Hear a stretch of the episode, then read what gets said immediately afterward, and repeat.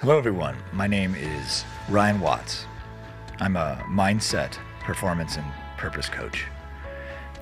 And this being the first episode of the Who Are We podcast, well actually there were several that I released a few years ago before I sort of found my focus. But nevertheless, I wanted to provide an introduction to myself to give some context to what I'm trying to create here.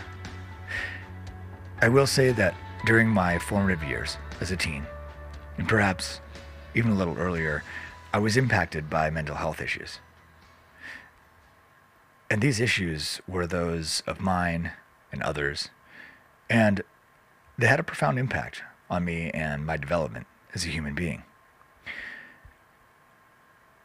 And those experiences range from addiction to depression to attention deficit disorder, obsessive compulsive disorder, bipolar disorder, and beyond. And when I was young, I was also gifted with the ability to create. And with this ability, I created music. And I used the music to both inspire myself and others, as well as heal myself and others. Well, that was my intention anyhow. But when it came time to go to college, I found myself pulled towards the field of psychology. Now, whatever may have been during this time, I was suffering from something. And this something did not enable me to have the ability to study deeply. And so I had dreams to go on and get my master's and practice as a clinical psychologist.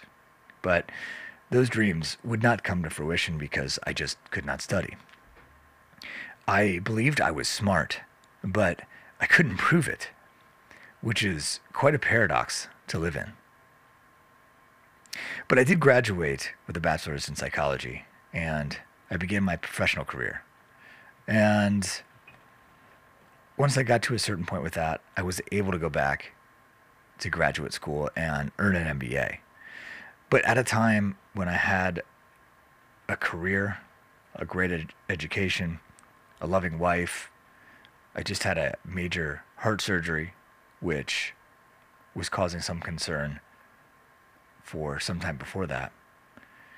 I found myself lost and disconnected from myself. And I just couldn't trace why this was happening. But my focus, my ability to be present in relationships, and my ability to self-regulate began to rapidly deteriorate.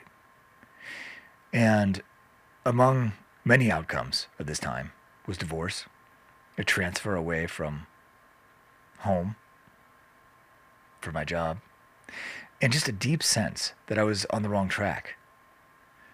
And as I approached midlife, I felt more lost than ever. And I didn't know what else to do except to just surrender myself to the universe or whatever force it is that directs us. And I wanted to heal, but I did not know how. I wanted to do my job well. I didn't know how to do that either. But as time went on, I felt I was actually getting worse. I'd go in with a big to-do list after waking up early, putting it together, and I'd get to work and I'd get busy and I'd never even get to the list. And then I'd be exhausted. I had no focus and I felt that I wanted to heal. I was just losing more control every day. And so I went to the doctor. I got my testosterone checked. I went to a therapist and began a therapeutic relationship. I went to a psychiatrist and explored medications to help. I was willing to do whatever it took to fix, well, I don't want to say what it was that was broken, but was perhaps not aligned. I discovered yoga, which was a very powerful way to connect with my body, and meditation during this time. And I became a yoga instructor. I didn't know what I was doing at first, and as a matter of fact, sometimes it was kind of a bother to do, but I was always struck by how it made me feel once I had taken part in these practices. And then came COVID-19, and the pandemic changed things, and I found myself a bit derailed. But it did give me an excuse to take a course that would forever change my life.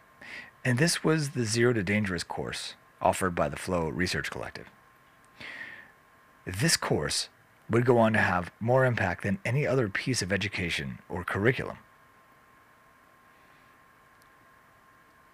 And what it was neurobiological science backing up the idea of a flow state. And the course was designed to be for life coaches. So I was taking the course to increase my own productivity, become more impactful at work, and as a partner, and just generally enable myself to provide more value along the way. I began writing a blog at whoarewe.blog.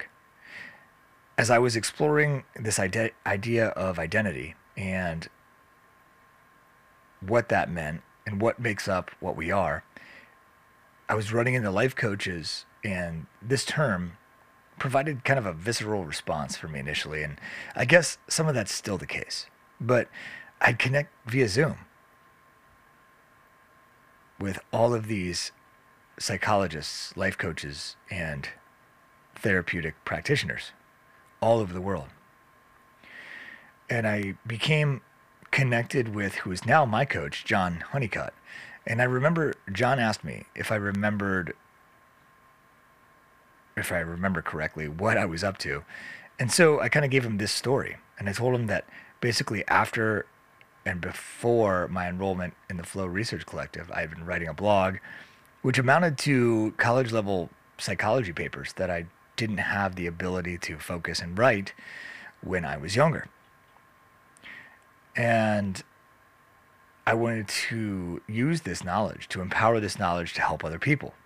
I felt that by helping others, I would keep it close to my life and keep myself engaged. And John asked a question, which is now kind of a joke between us. He said, well, it sounds like you want to be a life coach. And I immediately replied, no, that's not what I want to do.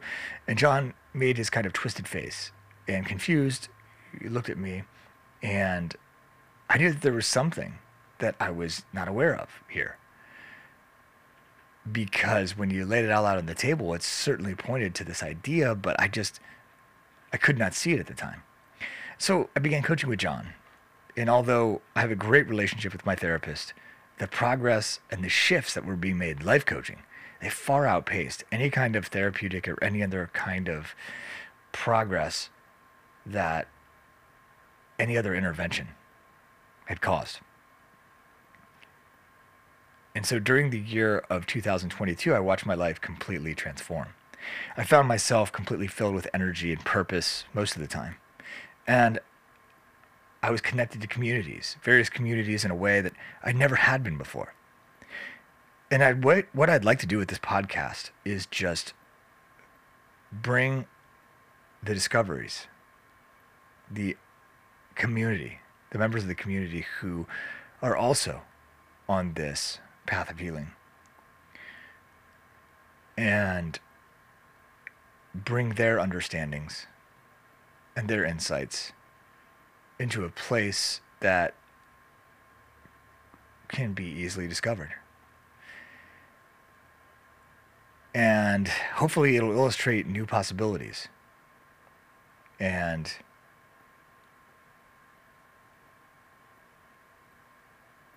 help you realize the patterns that might be occurring in your life. And so that's really what I want to do. I want to, as Gabor Maté said, be with like-minded folks on the path of healing. Cured and healing are two very distinct things. And healing does not necessarily lead to cured.